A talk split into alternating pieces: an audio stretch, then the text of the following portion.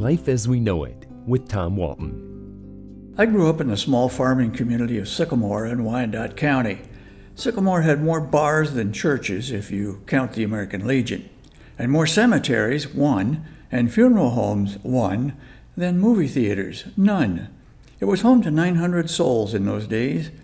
The skyline was dominated by a grain elevator tall enough to be seen a few miles away in Melmore and McCutcheonville, neither of which had a skyline at all, affording bragging rights to all of us fortunate enough to live in Sycamore.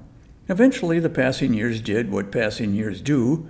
The green elevator went away, demolished for reasons I still don't understand. I liked having a skyline, so I was dismayed. In Melmore and McCutcheonville, they rejoiced. With that as background, perhaps you will appreciate what a big deal it was that he, my brother, disappeared. I was 12, the oldest of four boys. My brother was a few years younger than the second oldest. He tended to wander off when the spirit moved. Perhaps this will surprise you, but this was not deemed particularly alarming. In a village so small, you would have a tough time eluding detection. So, what transpired on that Memorial Day in 1956 still defies rational explanation. Memorial Day is one of the most important days of the year in small town America. It was always so in Sycamore. The adults gathered at the cemetery for a solemn ceremony and paid tribute to those who had paid the ultimate price for their country. The kids threaded crepe paper through the spokes of their bikes and rode in the big parade down Main Street. For a child, it was always an odd mix of patriotic reflection and happy celebration of the start of summer. But the mood of the day began to turn when the festivities were concluded and everybody headed home. Everybody, that is, but my brother.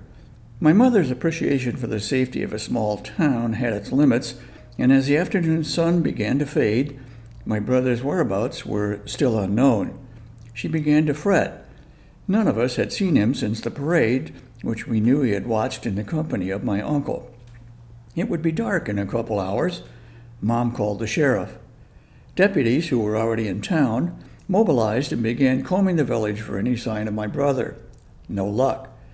Now it was time for serious concern. Someone remembered that the mausoleum at the cemetery had been opened for the Memorial Day holiday, but it had been closed back up and locked.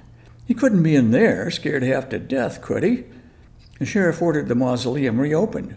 What a great story this would be if they found him in there, frightened but unharmed. But no, Except for its permanent residents, the mausoleum was empty.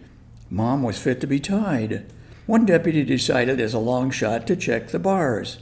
Sure enough, he found my brother seated on a bar stool next to my uncle, where they both had been oblivious to all the commotion outside. He was safe, and he was sipping cokes like there was no tomorrow. My uncle was also enjoying a beverage, although I'm certain it wasn't coke. My brother was safely returned to our house, where a tearful reunion ensued. My mother had stern words for my uncle for years after that.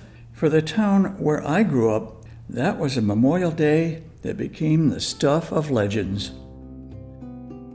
Life as We Know It is written and hosted by Tom Walton and is a production of WGTE Public Media. Life as We Know It with Tom Walton can be heard on WGTE FM 91 every Monday afternoon during All Things Considered at 5:44 p.m. or hear past episodes at wgte.org/life.